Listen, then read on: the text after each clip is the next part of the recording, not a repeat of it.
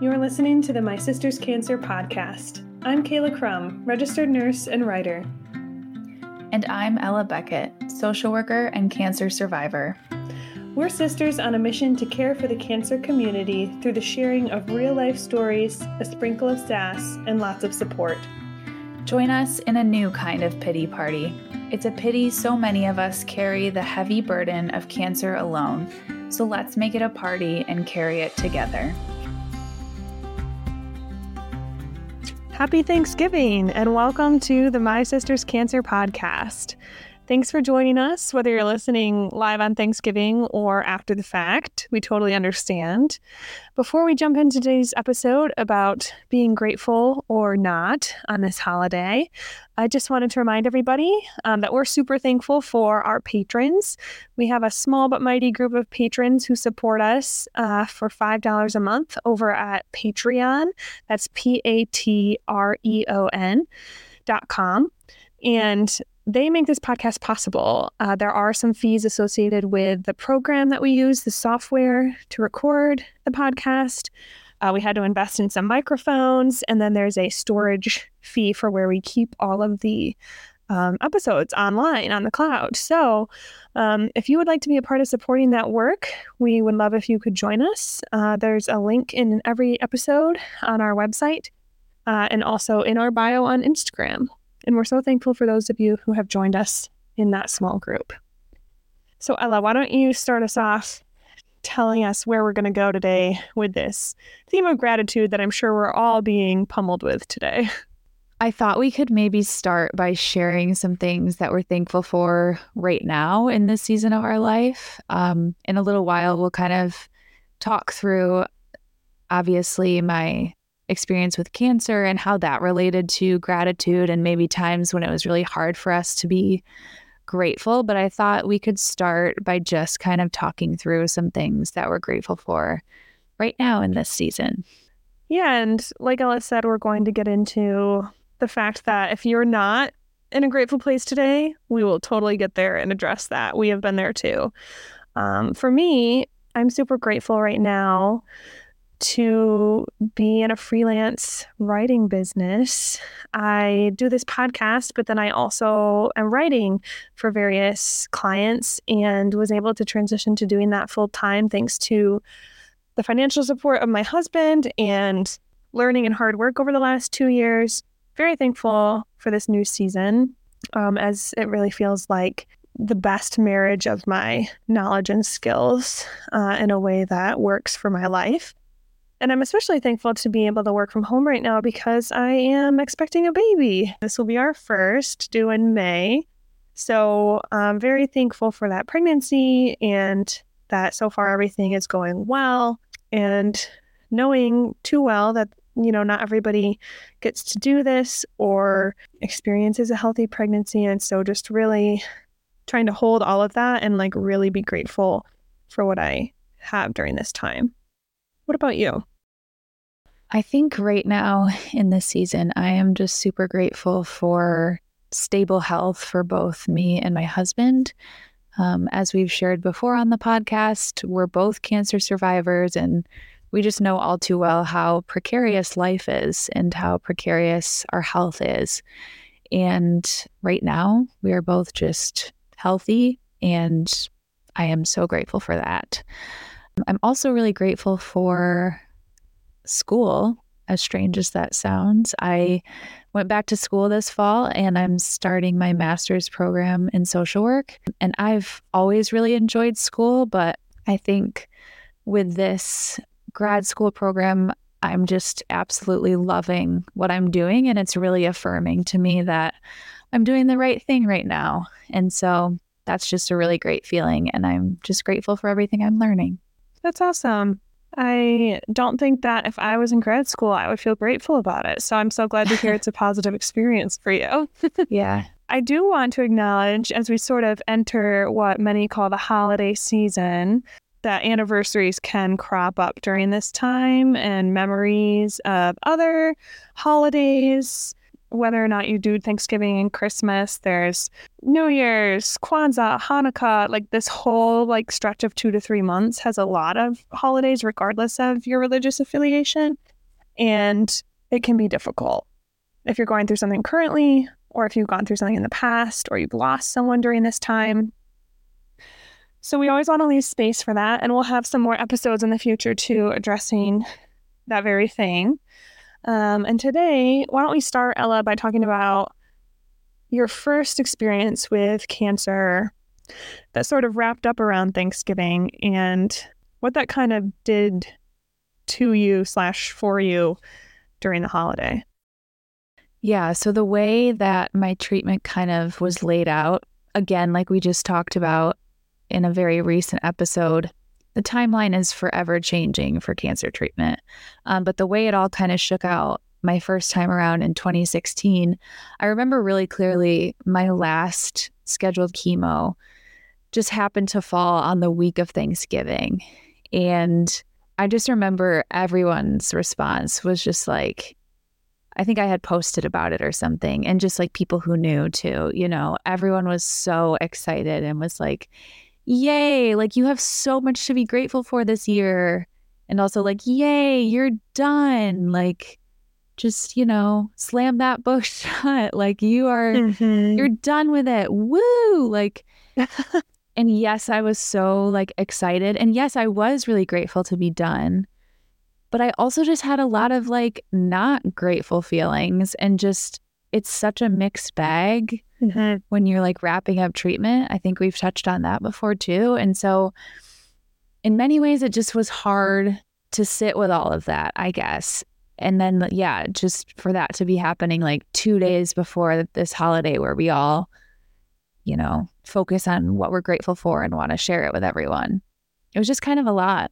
Yeah, I don't have strong memories, interestingly, of your first remission coordinating with Thanksgiving. I do think expectation of a you're done finish line that we kind of impose on people who are finishing something like cancer treatment or any sort of health road is difficult and we were naive at the time and also thought we could kind of cross that finish line and then mm-hmm. celebrate the holidays or whatever and now we know all too well that it's a long journey for lack of a better word i know some people roll their eyes at that term but really finishing chemo is just the beginning of mm-hmm. healing. Yeah. From the whole experience, especially emotionally.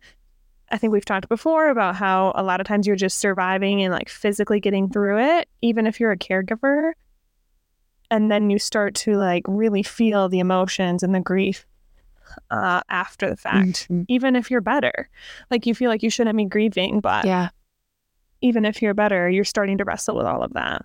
I think the almost trivialization of gratitude that we've kind of seen on social media over the last five to 10 years has made this a difficult holiday. That hashtag blessed trend, I don't think it's as strong anymore, but it definitely used to have quite the hold, especially on like Christian suburban white women. Yeah. And even mixing like the hashtag blessed idea mixes up the fact that like God is looking on me and my family with favor. And then if you're going through something hard, it's kind of implying that God's not looking out for you. When we kind of conflate mm-hmm. good things with blessings from God. And it's so hard because I do believe God wants good things for us and can bless us in various ways. I just don't think it's quite as simple as we make it on social media. Uh, God is complex. He couldn't be God otherwise. Mm-hmm. And faith is complex. And so when we, you know, say like hashtag blast faith, family, and friends or whatever, it's just like difficult to feel that if you're going through something difficult. Well, and I think it wasn't even necessarily like, I don't think I was declared in remission yet there was still a lot of unknown, right? Like I had just finished chemo.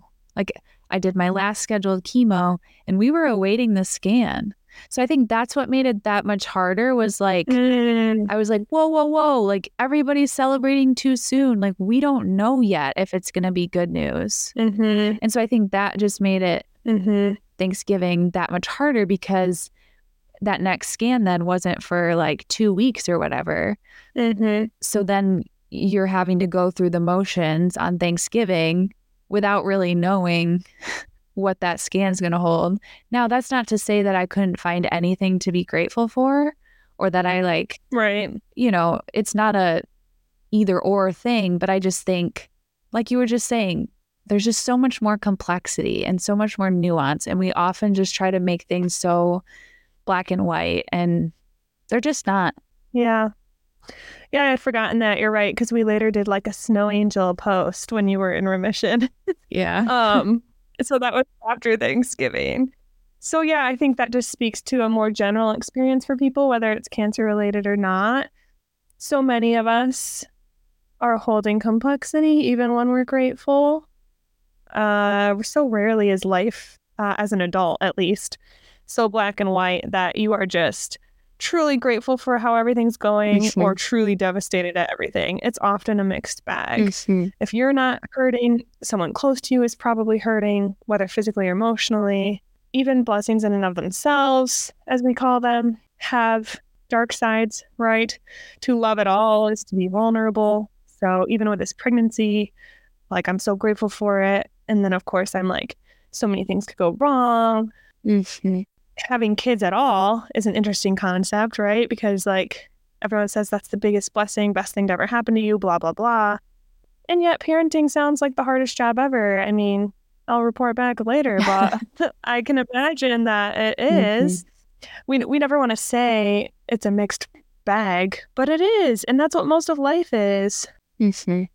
I can remember another Thanksgiving where it was especially challenging to feel overly grateful. And I think this will be somewhat true for pretty much anyone listening to this podcast. Um, the year 2020, mm. for those of you who might have forgotten already so soon, we were living in the midst of the COVID 19 pandemic. And I mean, this does relate back to cancer because I had to be very isolated during that time and like really couldn't do a lot or go a lot of places. I had to to take it very seriously. And that year was just so hard. I mean, I think for most people it was just an especially difficult, challenging, awful year. And I think those are the years when it's especially difficult to feel grateful and to be prone to giving thanks, you know, for the things that we do have. Mm, and I think there's also just like this weird pressure when you're a person of faith to like count your blessings and like still remember all that we do have and how good life is. And I mean, I think while that's all true, sometimes it's just really hard. And so I guess I just want to acknowledge that and hold space for that too. I agree. It's so tricky because as you were speaking, I was thinking about how COVID was like a worldwide experience and how rare that is. Mm-hmm in a way, the internet has unified us, and yet we all live really different lives. And right now, I'm thinking of Ukraine and I'm thinking of Israel and Palestine. And obviously, how dare I sit here and talk about how mm-hmm. I'm not thankful sometimes, right? Like, if we start doing the grief Olympics or comparing things like that, it's easy to be like, I have no right to to be upset. Yeah. And yet, again, I just don't think I don't think it's fair to hold any people group to the standard of always being thankful and happy and cheerful. That's just not the human condition or experience. I don't even think it's possible. And I also don't want to do that thing where people look at or visit poor areas or countries and say, like, but they were so happy mm. um, in their simple lives. And it's like, I've experienced immense hospitality and welcome and joy in homes that are literally like shacks. Like I've had that experience, but I don't want to oversimplify their life either and act like, wow, they were so happy and hospitable and just like, you know, like shame on me for ever complaining. Mm-hmm. Like I just, again, everything is so much more complicated than mm-hmm. we kind of are a broken record on this episode, but life is complicated and it's okay to hold space for that. So, moving forward, how does that play out when you actually have to sit around the dinner table with relatives, some of whom may not be the greatest at holding complexity or acknowledging hurt or mm-hmm. boundaries. I mean, this episode's coming out on Thanksgiving, so unfortunately, a lot of this advice might be a bit late, but think of it more as advice for the holiday season in general. The first thing that I think we've said many times already is to acknowledge in yourself how you're feeling. Allow yourself to just feel what you feel. Feelings aren't bad, emotions aren't bad. It's what we do with them and how we act on them and how we interact with other people that can be good or bad and that matters. So if you're just not feeling it this year, if you're going through a health issue, a divorce, a loss, um, one stroke of bad luck after another, you know, your car broke down, your water heater broke down, like Thanksgiving rolls around, your oven breaks, like it's okay if you're not feeling the gratitude, mm-hmm. especially on the day. I don't want people to layer guilt on top of feeling sad about all those things. Yeah. And I think going off of that too, I think it's really important that once you've kind of come to terms with and acknowledged how you're feeling, it can be really helpful to communicate how you feel to safe and close family members and friends. I think when we feel things, sometimes we just kind of keep that inside or try to keep it to ourselves and power through. But I think even just speaking it out loud can be really helpful, especially to family members who might be at a gathering with you or um, just like living with you or in your life. Um, I think just, yeah, like I said, speaking it out loud has a lot of power too.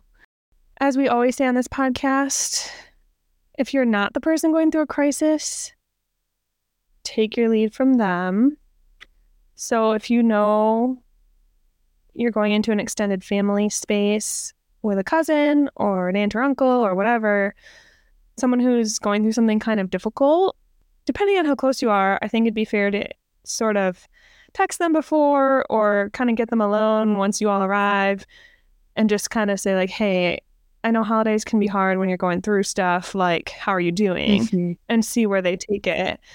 Uh, I will say some people that I've encountered actually lean all the way into gratitude and joy while they're going through something hard. So I never want to pop anybody's balloon if that is how they're coping. Mm-hmm. Uh, so take your lead from the person. Somebody might be like, yeah, internally, I don't feel this, but I'm just going to pretend in front of grandma or whatever. And that's up to them. If it's their crisis they're navigating, if they don't feel comfortable sharing how they're truly feeling with a whole table full of relatives or whatever, that's fair. So always just take your lead from whoever is at the center of the crisis. This gets layered and complicated when, like we've talked about many times, I'm the sibling of a cancer patient. And so, like, in a way, I'm having my own little crisis during that time. And so, mm-hmm. I'm not saying you can't feel your own feelings about it or be honest, but maybe there's you know a, a, more private space where you can express that to fewer people or something if the person at the center doesn't want it to be addressed at the table with everybody um, or whatever holiday event you find yourself at. Another thing that i have leaned into when i'm not feeling grateful in the like hashtag faith family health way is small things. So when the big things in your life are going poorly, it can be helpful to feel glad for the warmth of the sun on your face, or how cozy your slippers are, or that YouTube channel that does the live fireplace because you don't have a fireplace in your house. I use that all the time. So, those small, small things are sometimes all I can muster up in a season where it's difficult and I'm not feeling grateful for the big things.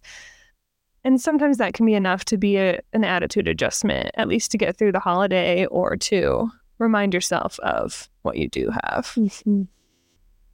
Yeah, I really like that you made that point, Kayla, because I remember so many times throughout everything that I went through where some days, like, I was just grateful that I could get out of bed.